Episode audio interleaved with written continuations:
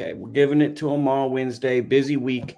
Brooke, congratulations on your win. It was fantastic. I'm sure Dakota didn't catch it, but Uncle Lukey did. Uh, good stoppage win. Introduce yourself to these fine folks that choose to be with us on a rainy California day. Of course. I am Mighty Brooke Cibrian. I train out of Lee Espinoza Coachella Valley Boxing Gym, and I am currently two and oh with one K O. Okay, okay. Talk to me about how you got into the sport of boxing, because I saw a number that stood out to me, three point five years experience. It's not a lot, especially turning into a pro fighter. So talk me through that journey of just getting to the gym and where you're at now. Of course. Um, I started in fitness boxing classes um, out in New York. I was living there at the time.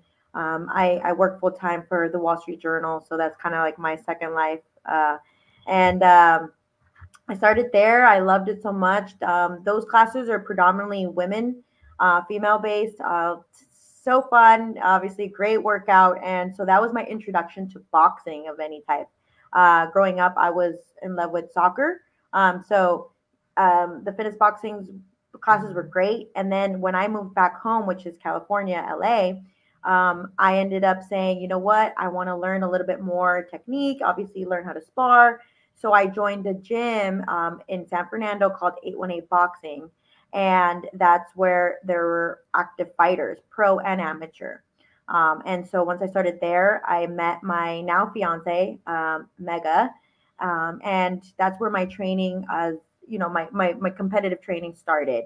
Um, I sparred for the first time there. And then about a year later, we, we moved to Coachella Valley. Um, we became residents of Palm Desert, November of twenty twenty.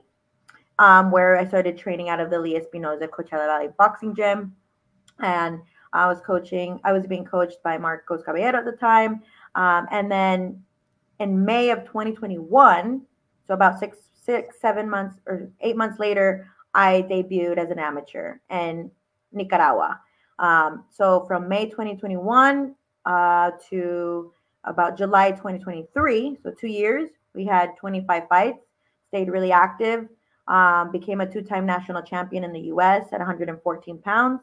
And um, I actually took part of the Central American and Caribbean Games um, in hopes to qualify for the for the Olympics uh, for El Salvador. I got my dual citizenship and and became, um, you know, Salvadorian um, uh, uh, citizen.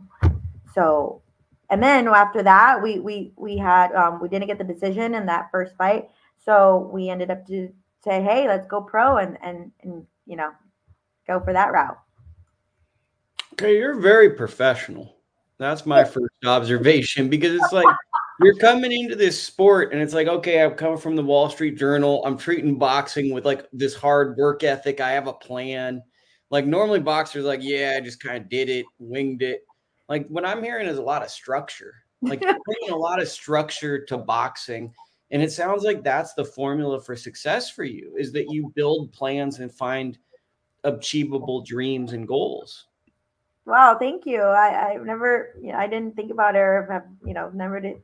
I, nobody has said that before, but yeah, I guess, I mean, I guess it started off like that, like winging it. Right. Cause I'm just like, I, I kind of like this, so I'm just going to go for it. But I think to your point, right. Once I knew that I liked it, and I've always been a very competitive person. I, I competed competitively in soccer for about eighteen, fifteen years. Um, and so when I loved it, I'm like, I might as well be training to compete. And that's where the idea for the amateurs happened. Um, and once I got the bug, I was like, I mean, there's no going back. Let's just see how much further we can take this. But what do you do with the Wall Street Journal? So I actually um, help uh, create and manage uh, custom ads on our site. So those ads that pop up on the Wall Street Journal, um, I'm part of the team that creates them for clients. So we work with Amazon, uh, you know, B M W, all, all types of clients. Um, but I'm in the advertising space at the W S J. Yeah, I, I get weird ads. They they don't match my lifestyle that I'd like to think. But um, anyways, um. Yeah, I think you're, you got an interesting story just off of the rip, because it's like you're this white collar successful person in basically a sport that's known for poverty, and you're pretty friggin' dominant with not that much experience. I mean, I'm looking over Mega. He sent me show notes. you got something like twenty-two and three as an amateur. I'm probably off one or two, or maybe I'm right. I'm going off the top of my head, but that's like the record of someone that is, I won't want to say natural, because there's nothing natural in life. And boxing's like golf, like neither are natural. Like people, oh, he's a natural golfer. No, he worked really hard for you to say it's natural, but there's something about you that you want to win. Like that's the mentality I see with you. You work at the Wall Street Journal. That's not an easy job to get. You have to be a winner to get there. You you turn into an amateur boxer. You don't just want to be an amateur boxer. You want to be a winning amateur boxer. Can you speak to that part of your story? Because I think that's kind of interesting, is there's an undertone of like, you, you're a little bit of an alpha. You want to, you want to win. Wow. Um, yeah, I think that's always kind of been my nature, I think, in anything that I, I've, I always say this, I, I say what I'm going to do and I do what I say. Right. And, um, um, I mean, if I have to kind of dig a little deeper, right, I can, I mean, I think it started as I was young. Um, my mom was a, a, a teenage mom. I honestly, a lot of the times, Meg and I, we kind of joke around, joke about this often, but this idea that I'm not even supposed to be here. Right. And that's too, like I was, my mom was a teenage mom, and I think, I mean, I wasn't really supposed to even be uh, like alive, really, right? And then I just think she was a fighter in her own right, in her own in her, in her own world, and I think I just took, I never took it for granted, and be given that that chance, right?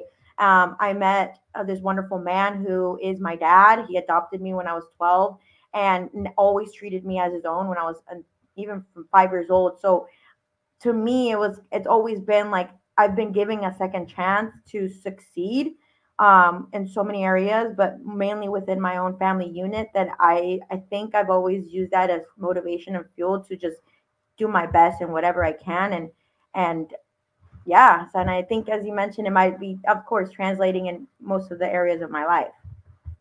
You hearing this, Dakota, bro? It's a movie.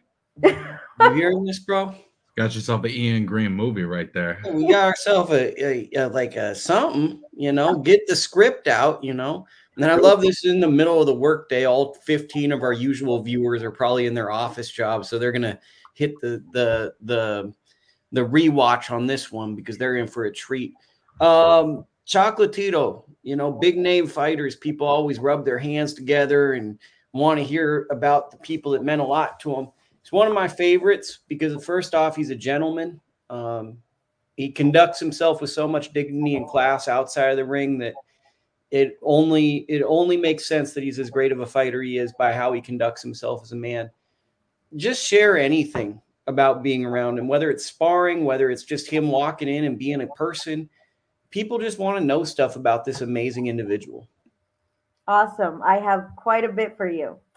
Um Let me bring it back to how I even crossed paths with him. So, as I mentioned, Meg and I moved to Coachella from L A. The reason why was because Marcos Caballero, which is Chocolatito's trainer, um, he had reached out to Mega saying, hey, we, he's in camp. If you want to come and spar. And we're like, and he was like, of, of course, man. Like, that's my idol. So we ended up going to Coachella every weekend for two months. And spending the weekend to for him to spar him and for us to partake within the training camp.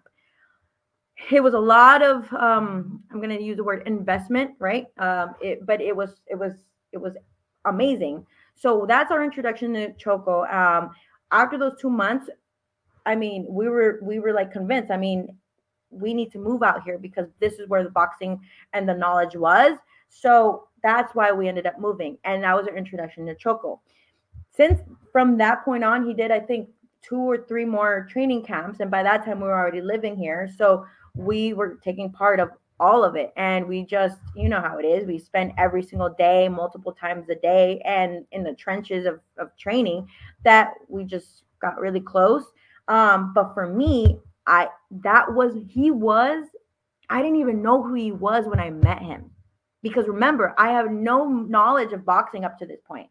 And I get there and he's there. Now, not only do I learn about him, but I'm literally rubbing shoulders and learning side by side and training with him and learning from him. So for me, not I fell in love with his style and everything, but also I was able to, he was attainable for me, right? And he was next to me. So I think that also helps a lot to my progress and also my love for it. Um, and yeah, so that's kind of the intro to that. And that's why he's my favorite fighter. And naturally, we have similar body types, right? Like the size and everything. So um, it's kind of natural for me to, I think, you know, display a little bit of uh, like some type of influence from his style. Um, but I just study him so much, um, even now, but um, he's, yeah, it's, that's kind of where that that's from. But as a person, I mean, he's, yes, he's very conservative and, and quiet, but once you get to know him a little bit more, he is such a jokester, um, so humble, so family oriented, and has the biggest heart, um, honestly. And we've been fortunate enough to go to uh, Nicaragua and, and, and, and, really vacation and, and get to know him on a more personal level um, out there. So um, at this point, we would definitely say we are family. Um, so um, really, really wonderful guy.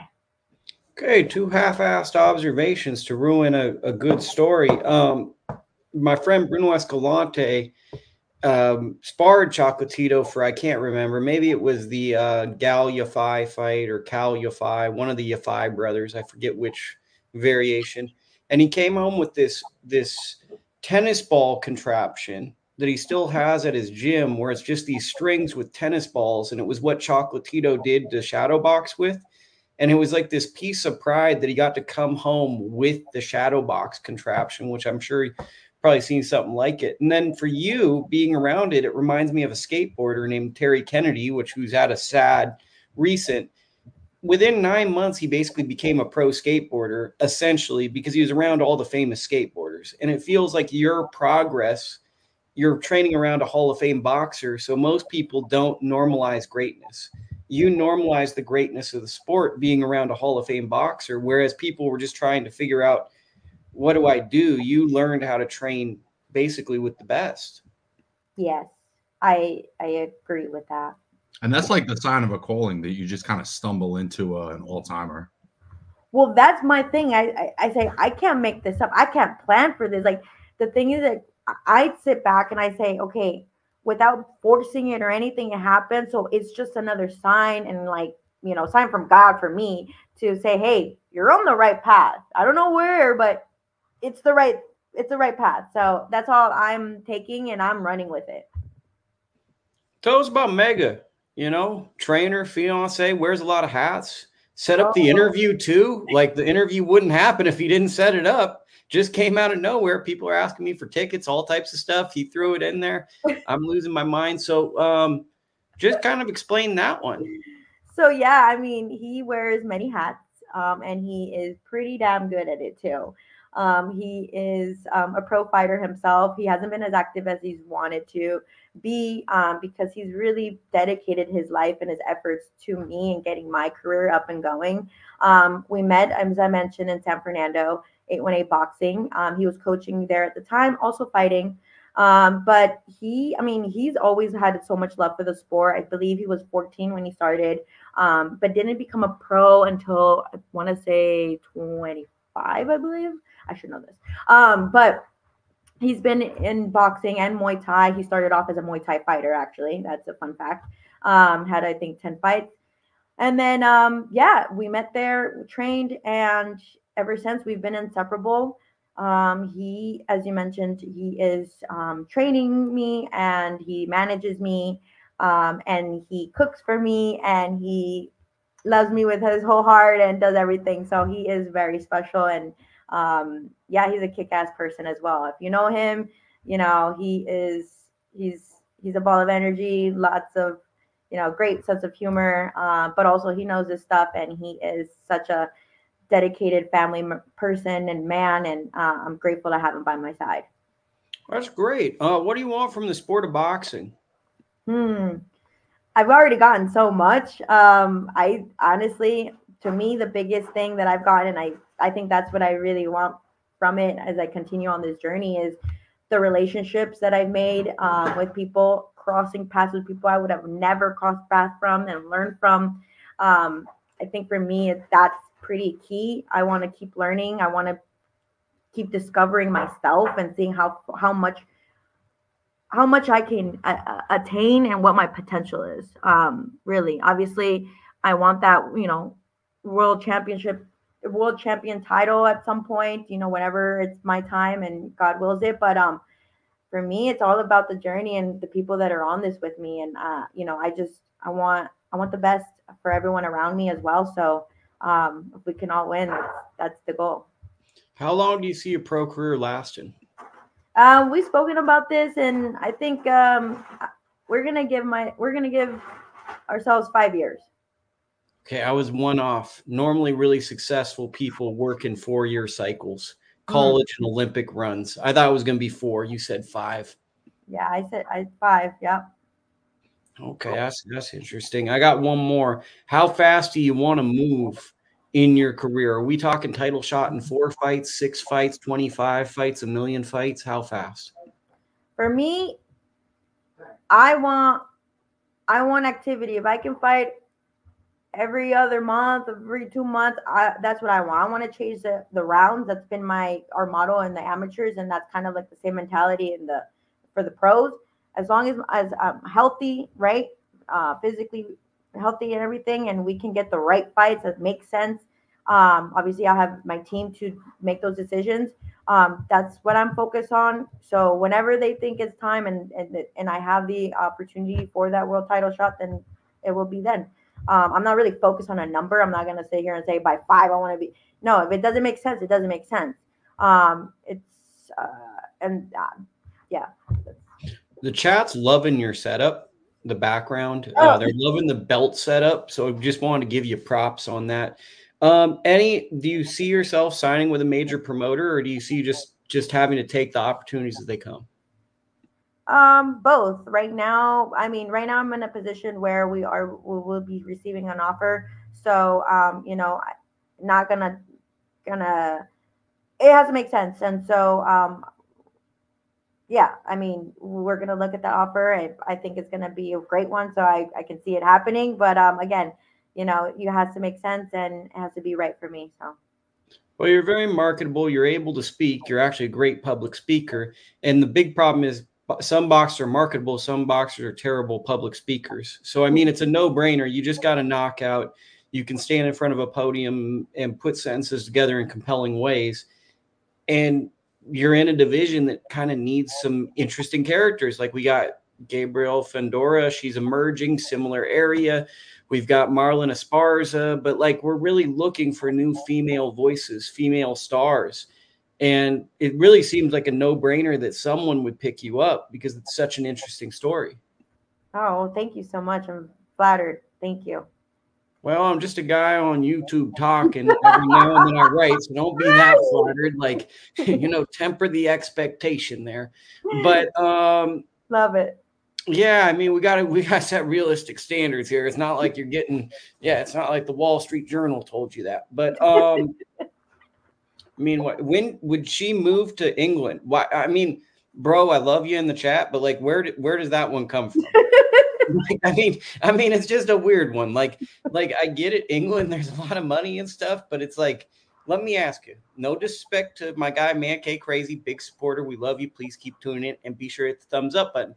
But would, I guess you, like England's lovely. Would you move to, would you move to England? Um, again, I, I would be open to it if it made sense, you know, um, there one you of go. Our dreams. One of our dreams, Meg and I dreams, is to be able to travel the world and fight. So um, if that's where it takes us, we're going to London, we're going to England, we're going wherever. Okay. We, so we have a good community. They have at least one women's fight per card is what I mean. So he was basically saying, when you look at, I'm going to interpret for him. I'm going to translate for him because I think I know like what Michaela. My It's like Michaela, right? Exactly. Caroline Dubois is getting big opportunities. Lauren Price is getting big. Every time you see uh, – women's boxers or women's prospects, because of Katie Taylor, if we're being honest, Katie changed the game where people are watching in Europe and they're like, we need to respect the women's fighters. And we, if we're being honest, we haven't quite had the Katie Taylor figure in the U S boxing scene that's, that's changed the view of the sport. I guess that, that was terrible because that just left everyone saying nothing. But, no, no, no. You said it all. That's why we didn't have to say anything. Yeah. It's like interview one oh one. It's like ask a question. The interviewee just sits there. I think that always- it, it makes sense to some extent because, like, Michaela, I don't think ever really got her flowers here in the States and then started taking these opportunities in the U K. And I think they kind of have adopted her and she could main event a card there anytime she wants at this point. So I think there is something to, like, you know, as a female fighter, you can kind of jump the line out there a little bit.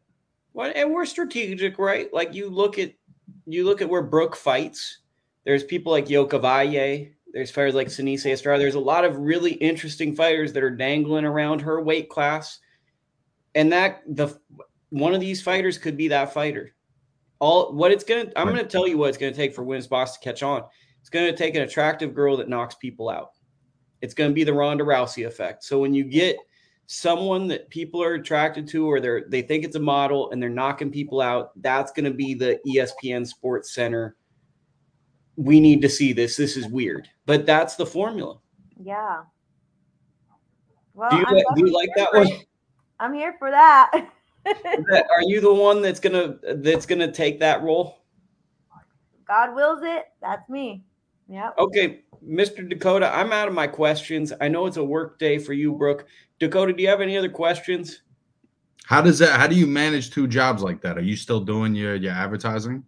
I am. I'm full time. Um, I have an amazing, amazing team that supports my dream, um, one hundred percent. But um, so the great thing about it is that we are a global company, right? And so our clients are East Coast, um, all of Europe, we, everywhere. So I actually work throughout the day. You know, I'll wake up uh, four a.m. I'll handle from four to six. I usually do my morning my morning kind of emails and, and, and assignments that I have to do. That way the East Coast get it right when they're, you know, um, logging on. I do my runs, come back again, get in there.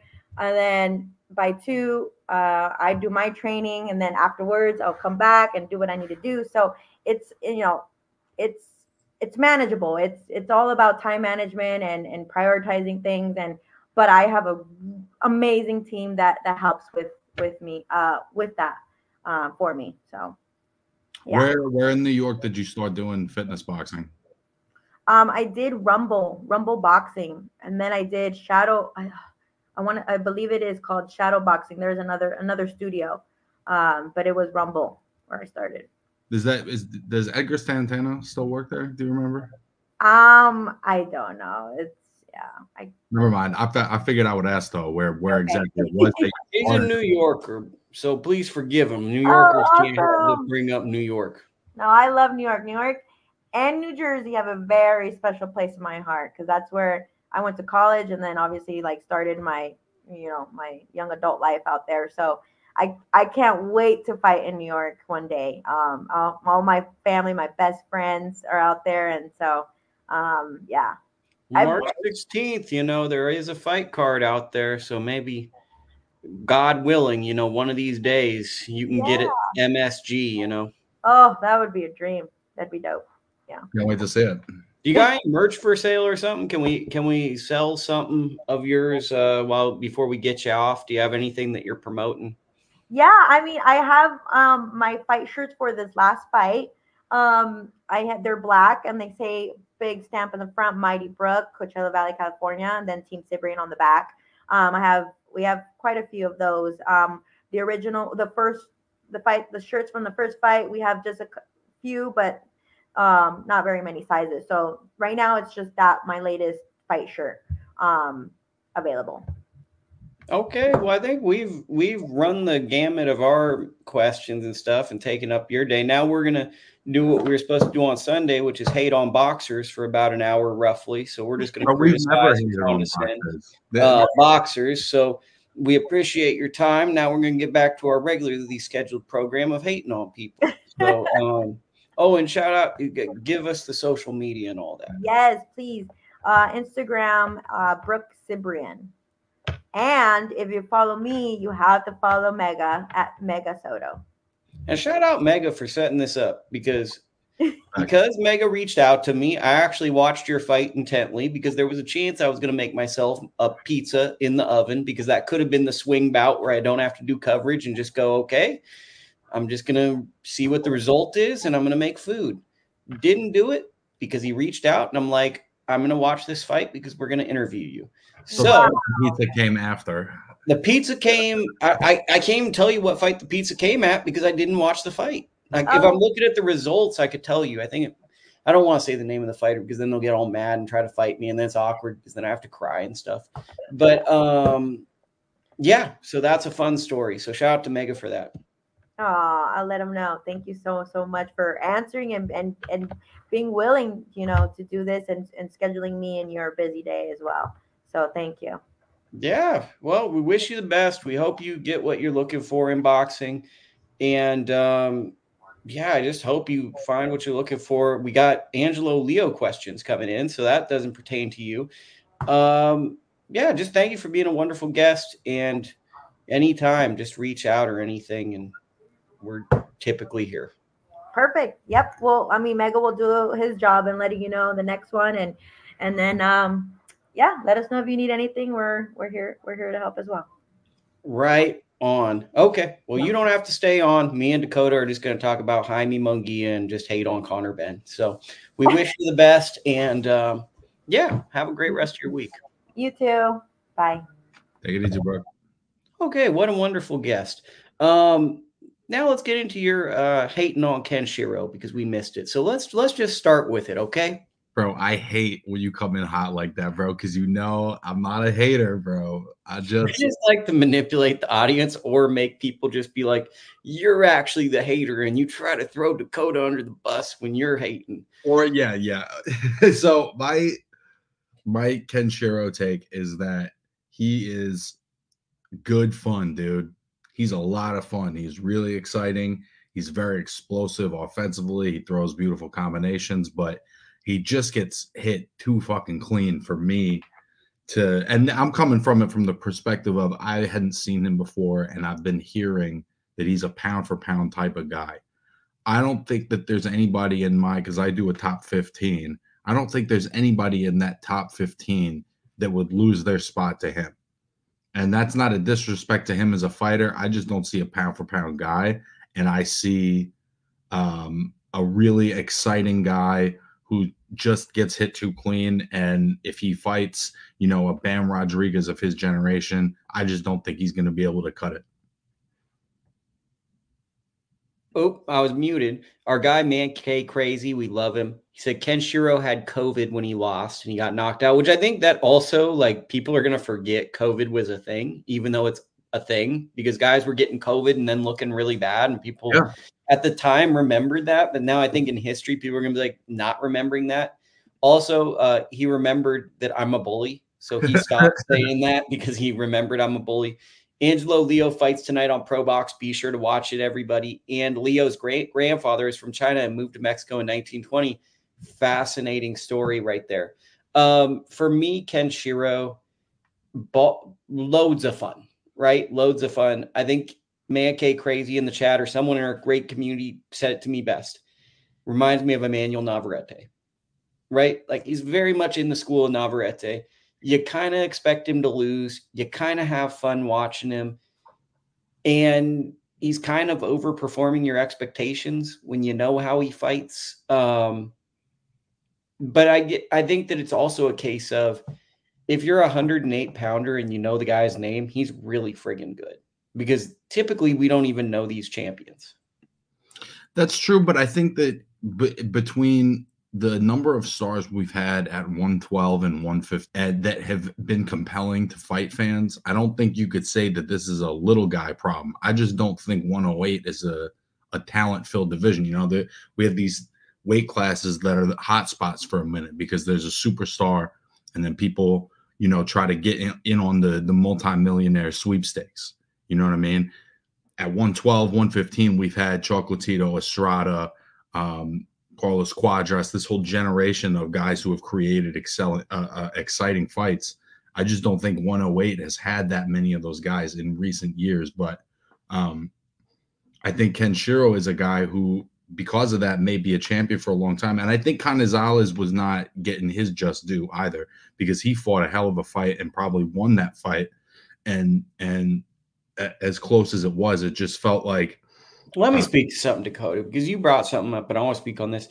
At these one oh eight, one oh five, one twelve pound divisions, it is so hard to be predictive because some of these guys have really bad resumes or unassuming resumes, but can really fight. And the opposition is so thin, there could be a really good fighter with really weak opposition, and he goes in and smokes a guy.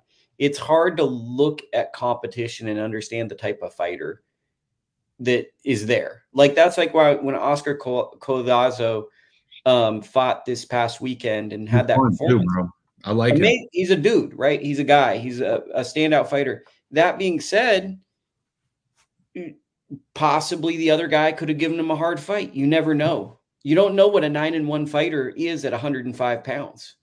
Yeah. Because- yeah. I think the other thing too, when we talk about great little fighters, and again, this is me coming and just seeing him for the first time. Um, there's a there's a level of physical dominance that somebody like Chocolatito had, where he just overwhelmed you physically, and it doesn't look like Kenshiro over is an overwhelming fighter.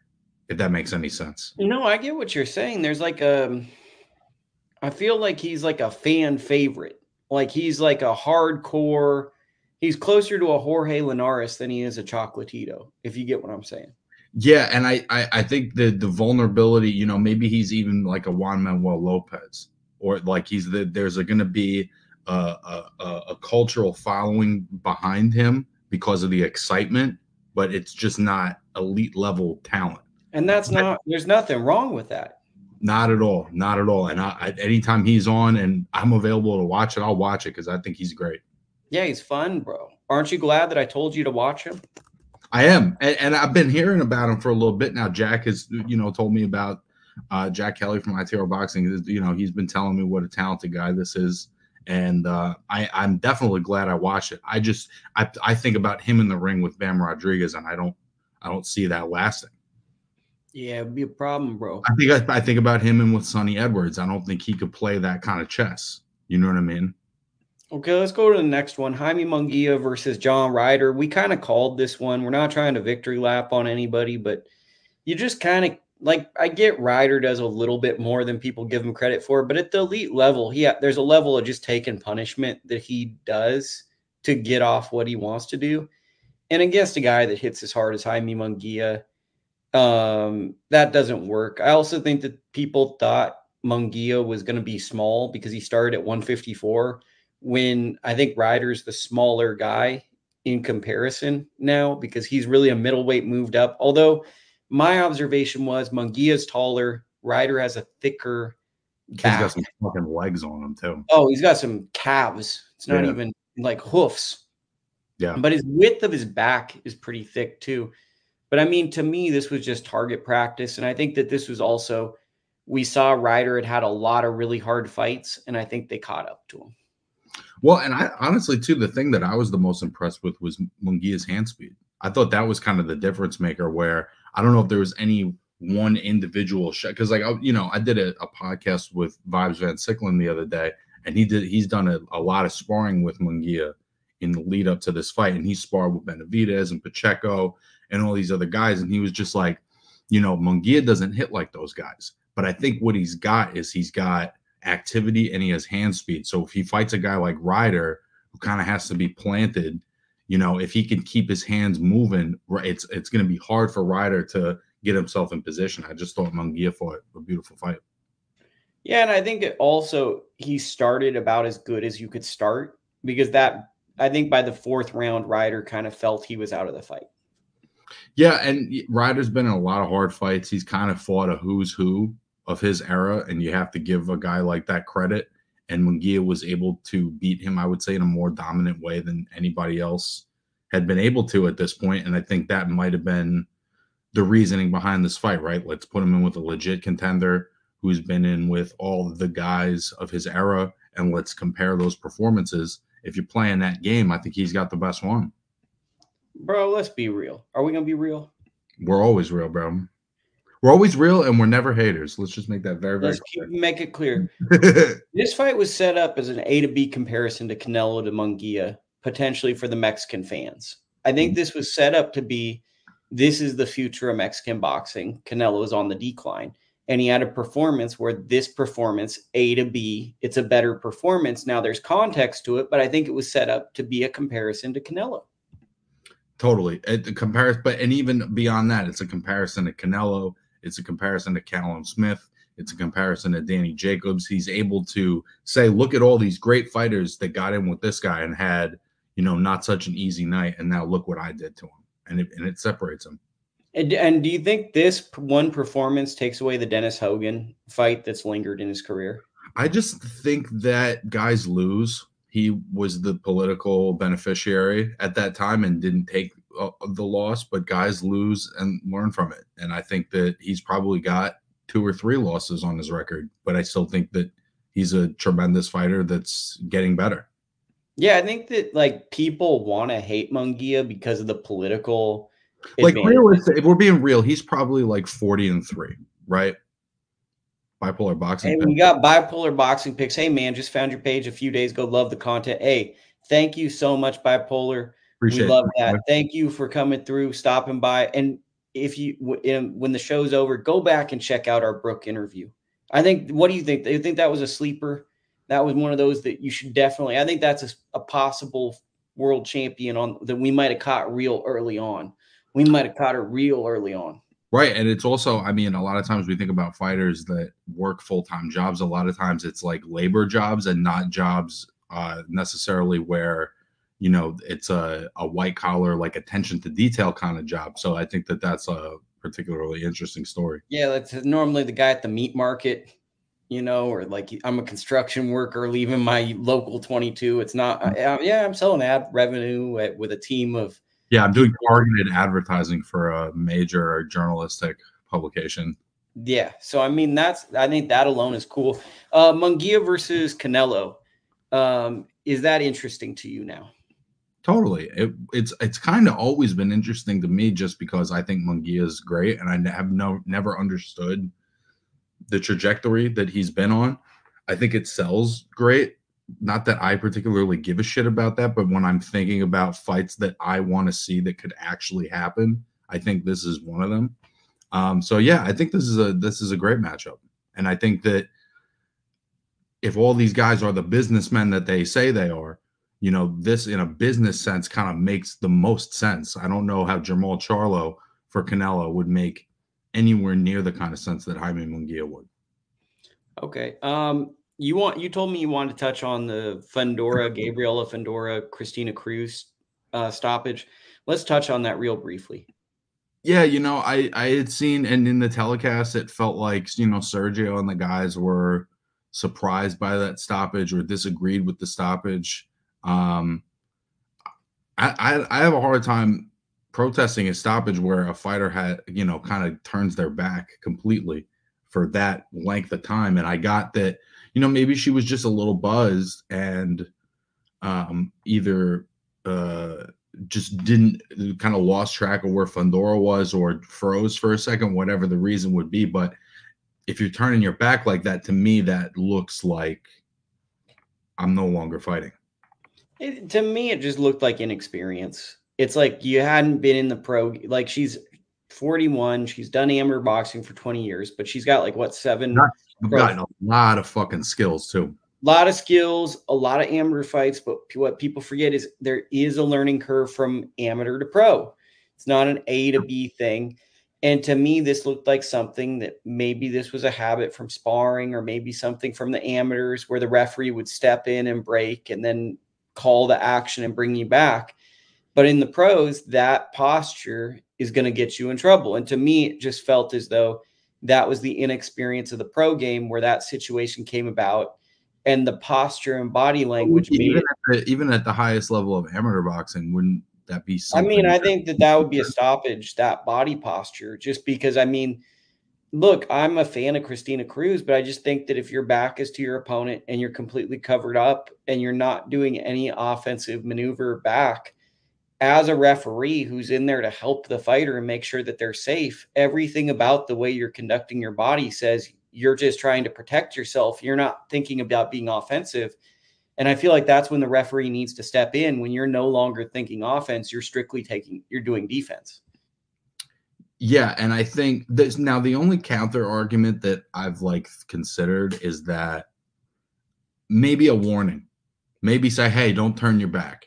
But I think in that moment where you've clearly buzzed your opponent, uh, it's a little tough to make that that warning, because you can't go up to a fighter that's almost knocked out and say, hey, don't turn your back, it, you know? Yeah, that's like trying to give coaching advice to the guy that got a concussion. Yeah. You know? Yeah.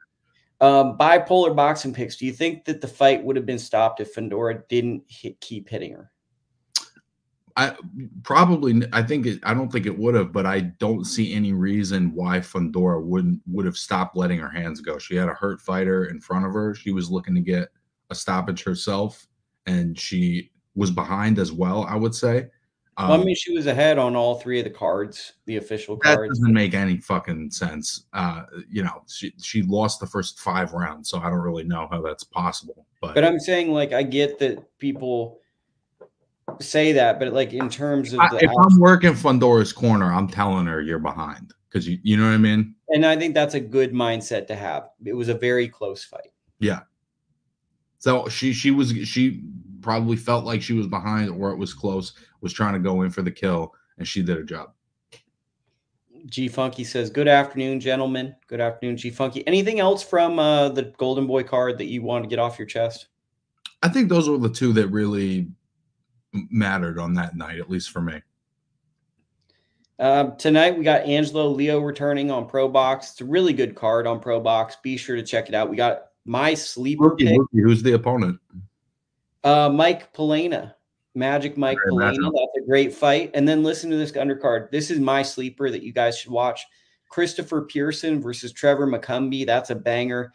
And Romero Duno versus Antonio Moran. That's another hitter. Those are some action-packed fights. So uh, just to be aware of that. That's actually a really great card. And I've been saying this, but um, for of all of the platforms in boxing, ProBox is the least hassle to consume and is probably the easiest and like most functional and most accessible. And also thinks about the fans. If you want to go a step further, I know people could say I'm a shield for ProBox, which I kind of am. But I'm not. I'm literally just saying it as a fan. I mean, I think that they're that ProBox is consistently looking at what the fans want and trying to deliver um, really interesting and pleasing fights that get you excited at the best value, you know, for the consumer. It's a and there's, uh, there's been multiple fighters that I've, as a fan, and and uh, somebody doing coverage have caught on ProBox. Whether it's Richard Van Siclen or it's Axel Melendez, these are very compelling fighters that I think will wind up doing, you know, real things in their career. Let's shift over to M V P, Most Valuable Promotions. Um, should we start with a friend of our program getting a big fight, or should we talk about another guy that I think is a future world champion who is going to be headlining the card, Ashton Silva? Let's start with Ashton. Ashton is fighting on his own this Friday. Fantastic fighter, extremely talented. Ashton Silva has um, superstar potential, and he's with Jake Paul, so he's going to get a lot of attention. I just hope he fights a little bit more, but he's he's very exciting. I'm excited about the potential of where he can go. An undercard fight to keep your eye on is Mari Cornejo. Maricela Cornejo will be featured on the undercard. She was once with Golden Boy. It would be great if if um, M V P picked her up, because I think she's someone that's made a connection with the fight fans. So those are the two standout fighters from this fight card. I can't tell you much about the opposition, but I think those two people are just interesting figures in the sport of boxing. Do you have any opinions on that fight card? Uh, not particularly, other than I've heard very good things about Ashton Silva, and I'm looking forward to, to seeing him for the first time. I haven't gotten to watch him yet. I think he was E S P N's Prospect of the Year in twenty twenty-two. No shit. Which I think might have been also like who, like one of those where they're like, who do we give it to? We're not sure. It's all that's also uh, kudos to them, because Top Rank has so many prospects themselves. There would be there's a giant pool of guys to choose from in there. Feel like Top Rank has so many people that they almost get punished because they have so many talented fighters. People are like, oh yeah, but that's Top Rank, you know, Richard Torres, who was he fought, but he's like this Olympic medalist, jolly, like, so I, um, that was good to Jake Paul fighting my guy, Rhino, uh, Ryan Borland, huge opportunity. And Dakota, you've been critical of Jake Paul, but you have to think that this is pretty cool that he's fighting, albeit my guy, Rhino is a light heavyweight. He's smaller than Jake Paul, but this is a guy that fought on the club circuit, well-respected pro. Yes, he's had a five-year layoff. He he's worked in the oil fields, but he stayed around the boxing gyms. And now Jake's getting him a big opportunity on a big platform and paying him well. I mean, this is a pretty likable move, in my opinion, from Jake Paul, because he's not just taking like a, a credible opponent. He's also given a guy that should have gotten a little more from boxing a real opportunity. Yeah, I mean, it's definitely more compelling to me as a fight fan to see him in with a guy who has as much experience as as Ryan does, um, than somebody like Nate Robinson or somebody like, you know, the guy who plays video games, you know. Um, so it's definitely more exciting with that than that. And I think it is showing on some level his effort to become a credible fighter. I think he is a credible fighter, bro. I think he is. I think he's going to be a world champion because vacant belts exist. And I think no matter how this fight turns out, he's going to continue to take on guys. Well, I don't I, I think calling him a credible fighter is a bit of a jump the gun, right? Like, you it's know, a terrible you, division, bro. Like, cruiserweight's bad. So there's like ten good cruiserweights, and then there's a lot of blown up light heavyweights.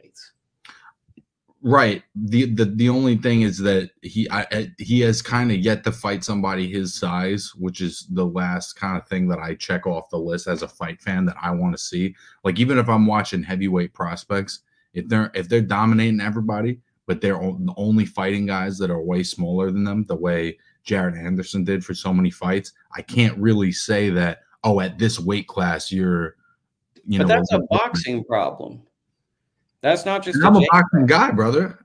No, but I'm just saying that's not just a Jake Paul problem. That's a boxing problem. Right, but but I'm but if Jake Paul is going to be a boxer, I'm going to treat him like a boxer. You know what I mean? And I respect that, but I'm just saying, like, it's he's now falling into boxing problems rather than influencer. You know, let me do this. Let me eat a hot chip and then make funny faces for seven hours. Uh, G Funky, I think the fight was stopped because of the way it was going in the second half had a lot to do with the stoppage. Bipolar Boxing Picks is saying Jake is great for the sport. Any other final thoughts on this Ryan versus Jake Paul fight? Uh, is is this going to be on a Amanda Serrano car? Like, is that the co-main event? Uh, Jake's going to be Amanda fighting? Sarah Murford, I think. Don't know her. I don't know her, bro. She could I, be really good, but it's not anyone that I really know. That, well, and I, you got to give it to Amanda. She's like, she's kind of like Sergio Martinez, where it's like, even if she fights somebody whose name I don't recognize, she's not taking any cupcakes, bro. She rarely takes like a soft fight. No, it, like that's it. You've kind of hit it on the head with the Sergio Martinez comparison, because she never is going to be like, oh, let me just get this tune up out the way. Like, she's going to take credible opponents. And oftentimes they're people who are too talented and too unknown that she actually gets pushed back, because like Erica Cruz, we found out she's pretty freaking right. tough. But right. at the time it was like, oh, here's this unassuming opponent, you know? Right. The Brazilian woman she fought last time was very, very gutsy. You know, it's like when Sergio fought Darren Barker, I had no idea who the fuck Darren Barker is. As it turns out, he became a world champion and is now like a top level commentator in the U K. So it's like, just because somebody isn't a big name in that moment doesn't mean they're not a tough fight. And I think Amanda's always done a good job of taking compelling fights, even if they're not big name fights. Okay, now we're going to get to get Dakota. How do you really feel, bro? Conor Benn is back this week. He's fighting Pete Dobson. Pete's a New York guy. Everything about this fight is weird, bro. Let's have you break it down first. every while you let off good, everything about this fight is weird. Everything about his career is a little bit weird. Everything about him, kind of like just the way he acts when he's on camera, the circumstances around him being uh, the son of a massive star in England, but not being able to fight in the U K because he has failed drug tests. Um, everything about him as a fighter and the way his career is going is like pretty strange and not that interesting to me as a purist and following, because it feels like he relies on spectacle and can get away with things that other fighters can't. We talk about people that get a million chances. It's like, you hit it on the head there. And I think he comes off very unlikable. Like I watched his, his face off with Pete, and it's like, he's kind of making fun of Pete for having like a New York accent and being like a poor guy, kind of like he's got a very working class attitude, and he's kind of like belittling him. And then he like arrogantly was like, yeah, I'm a rich, pretty boy. I am. And it's like, I, I get it, but it's like when you failed a P E D test and you're saying things like this, it's just, you come off as so unlikable. And the thing with Conor Benn that bugs me is the lack of remorse towards any fighters that missed out on a paycheck from that Chris Eubank fight. The fact that he's kind of acted as a victim the whole time and never been like, you know what, there could have been, I could have eaten eggs, or I could have done something. And there could be a the eggs thing. It, the eggs thing is the goofiest shit I've ever heard. But what I'm saying is, like, I've never heard him say, "Okay, I have an excuse," but there is a part of me where I could have gone a different way and taken this out of the equation. It's always, I'm a victim. The world's against me. And cheating and boxing is bad. Fuck the haters. Fuck the haters is a really easy broad of, of criticism. It's, it's, it's like there's constructive criticism. Yeah, it's a real broad cop-out. You know what I mean? If you're Alicia Baumgardner and you fail a drug test, all you got to do is do hot girl shit for three months with, like, fuck the haters quotes on the bottom. And people are like, yas, bitch. You know what I mean? Like, it, it's fucking – it's silly how uh, the, the, the superstars of the sport are able to shrug this off. And it, it is because our testing infrastructure is not – good. It's a joke, right? And then, yeah. like, let's be honest. Conor Benn was supposed to be the next matchroom superstar. He was supposed to be the next guy to take over when Joshua and Katie Taylor left. And now he has to fight in America, which there really isn't a huge base for Conor Benn. I like, don't know. And people here don't know who his dad is. And you know people what I mean? Here, I don't think fine are like all that fond of a guy who's coming off as an arrogant guy talking crap to a New Yorker who seems like a blue collar New Yorker. Like, that's just not a way to endear yourself to the American public. No, no. And, and maybe that's, but maybe that's what he's going for. Maybe he feels like the best direction for him to take is just be the ultimate heel. People are going to pay to watch him get knocked out. Maybe he will get knocked out at some point, but regardless, if he's just a prick, he's always going to get fights. Maybe, um, I know a little bit about Pete right? Dobson. If, if, if you're if you're if you're a fucking asshole like that, you can just keep getting fights. If you, you know oh, I mean, I mean, we've seen it. The the like, look, Arnold Barbosa can't can't get a fight that we are super interested in, and he's the nicest guy. But then Broner can screw up all the time, and he gets a fight. Yeah, I mean, Ricardo Mayorga w- said the most insane shit possible, and it didn't matter if he got knocked out and got chumped in his last fight when he's like, no, I'm going to fuck your wife. Like, some people are going to pay for that for whatever reason. So Conor Benn's appeal is going to be heard two weeks after the fight. Uh, thank you, Women's Boxing Channel. Benn's last opponent tested positive for P E Ds. That is true. I think it was Rudolfo Orozco or something like that. I forget the name of the opponent. Benn looked horrible in that fight. I think more people in Vegas know Johnny Fisher's dad than Conor Benn. But to be fair, Johnny Fisher's dad is awesome. He's on social media just selling tickets to people, like going live if you buy tickets from him. Um, he's just a, a great follow. But, I mean, Pete Dobson, I think that everyone's going to have a little – like you kind of want to see a guy that came up from the club scene, a little bit older, Some people really believe he's a top tier prospect, but because of his age, he's not going to get the same opportunities, but this is a big chance for him. I'll be honest, though. If, if I'm him or anybody that gets offered a fight with Conor Benn, I have to really think about, like, is anyone going to care that I'm there, or is it all going to be about him and what a schmuck he is? You know, I mean, do you, is anyone writing stories about Pete this week? Have you seen no, one? I haven't, and I think a lot of that is be, is because the the the storyline of this fight is only going to be about Ben. And what's funny about that is none of it's going to actually talk about anything real.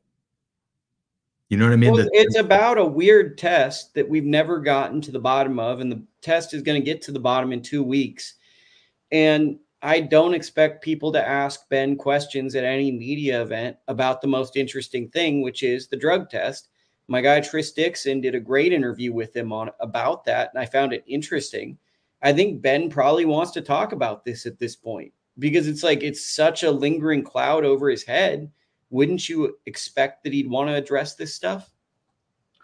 That that's how I deal with shit in, in my life, right? Like if there's a problem, I like to address it. But it doesn't feel like that's the common practice in boxing. I use Alicia as an example, unfortunately, because she's been so um, present on social media in this vague kind of I do hot girl shit way that really has nothing to do with boxing or the fact that you failed a drug test for a drug that doesn't just kind of pop up, you know?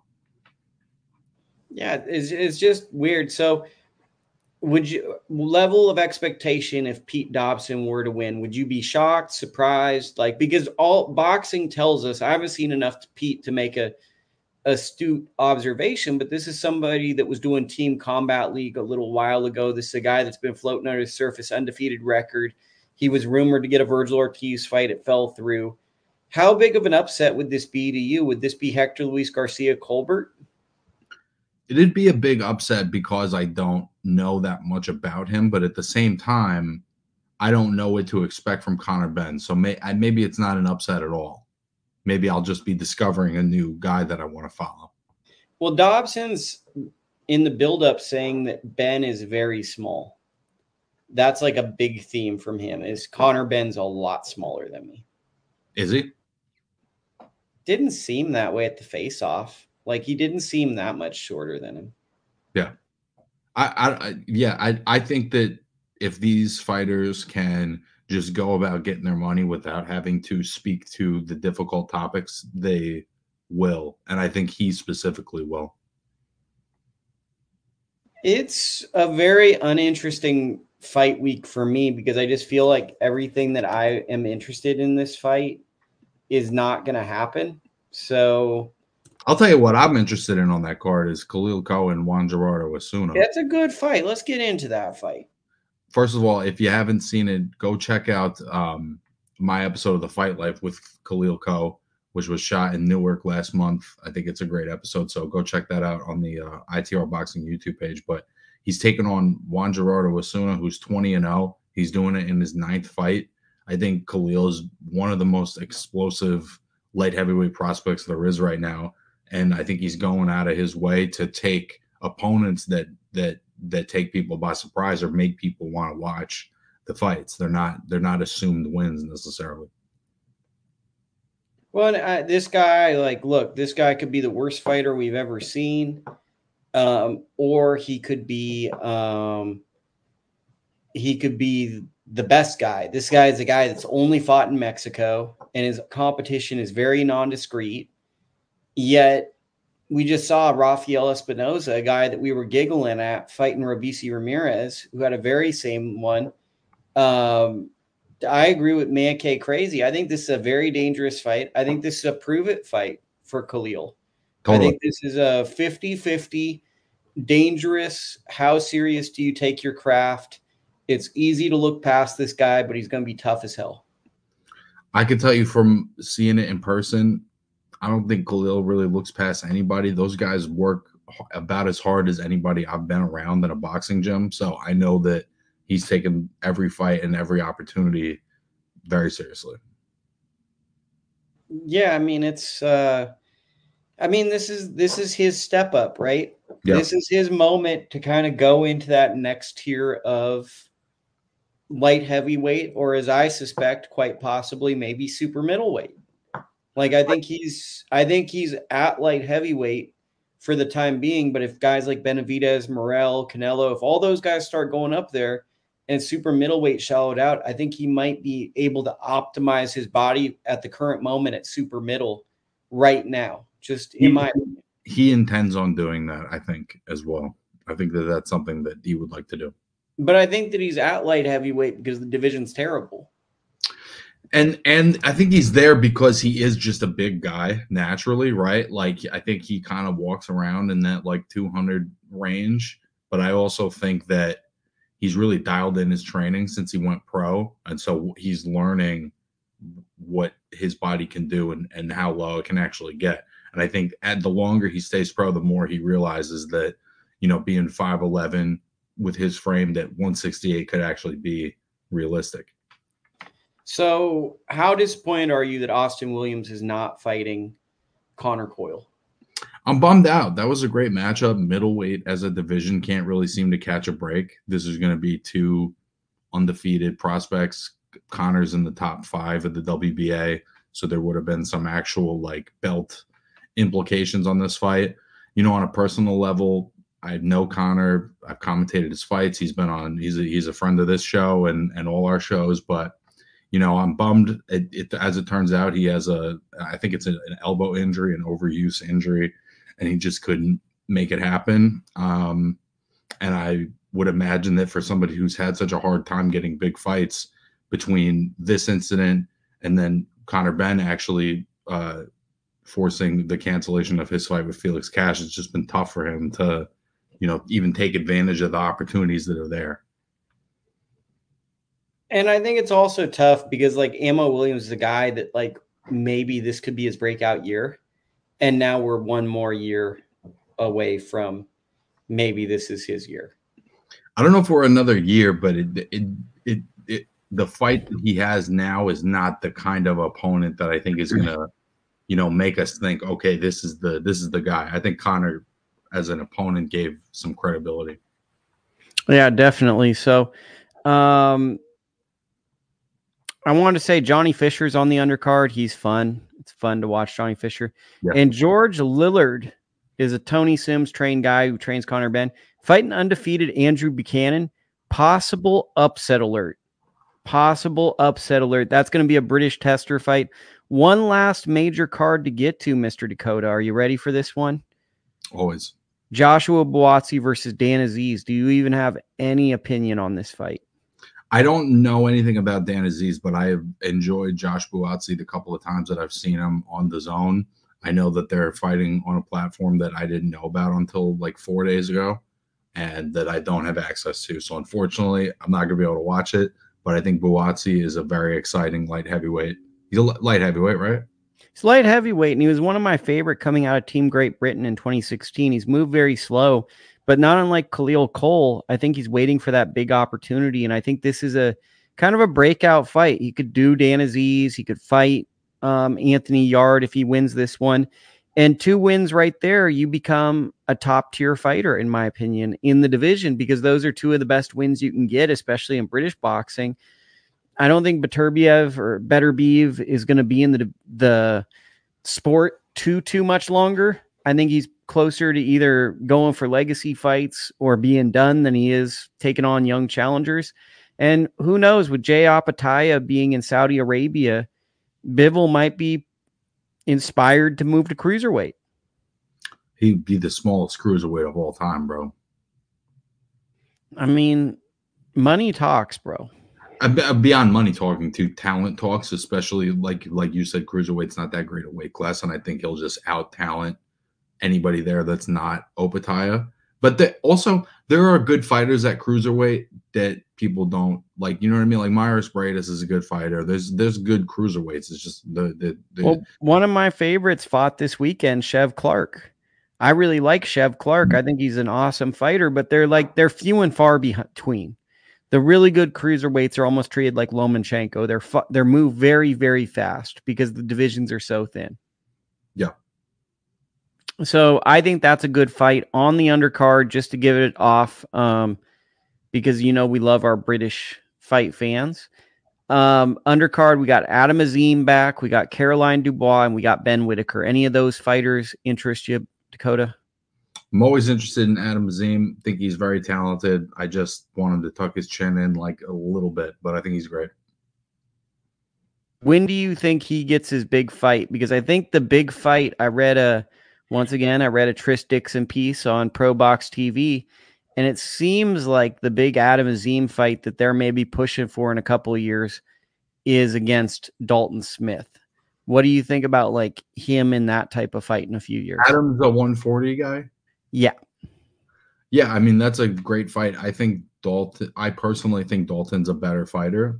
Um, but I think that Adam's also kind of more explosive offensively, like naturally. So I picked Dalton's skill set, but um, yeah, I think it's a fun fight, bro. It's a fun fight. And I think that with Adam Azeem, he's the type of guy that can get people excited about watching him fight. And those guys are always, always very exciting. Um, Ben Whitaker, don't sleep on him. I think he's going to be a breakout British star. He's a really good light heavyweight that's going to be fighting people. Him and Iman Kitov are going to be at the top of this division sooner than you think. And one final one, friend of the show, Cordell Booker is fighting Greg Vendetti. And he was on the show probably about a couple of months ago now. It's fight week for him.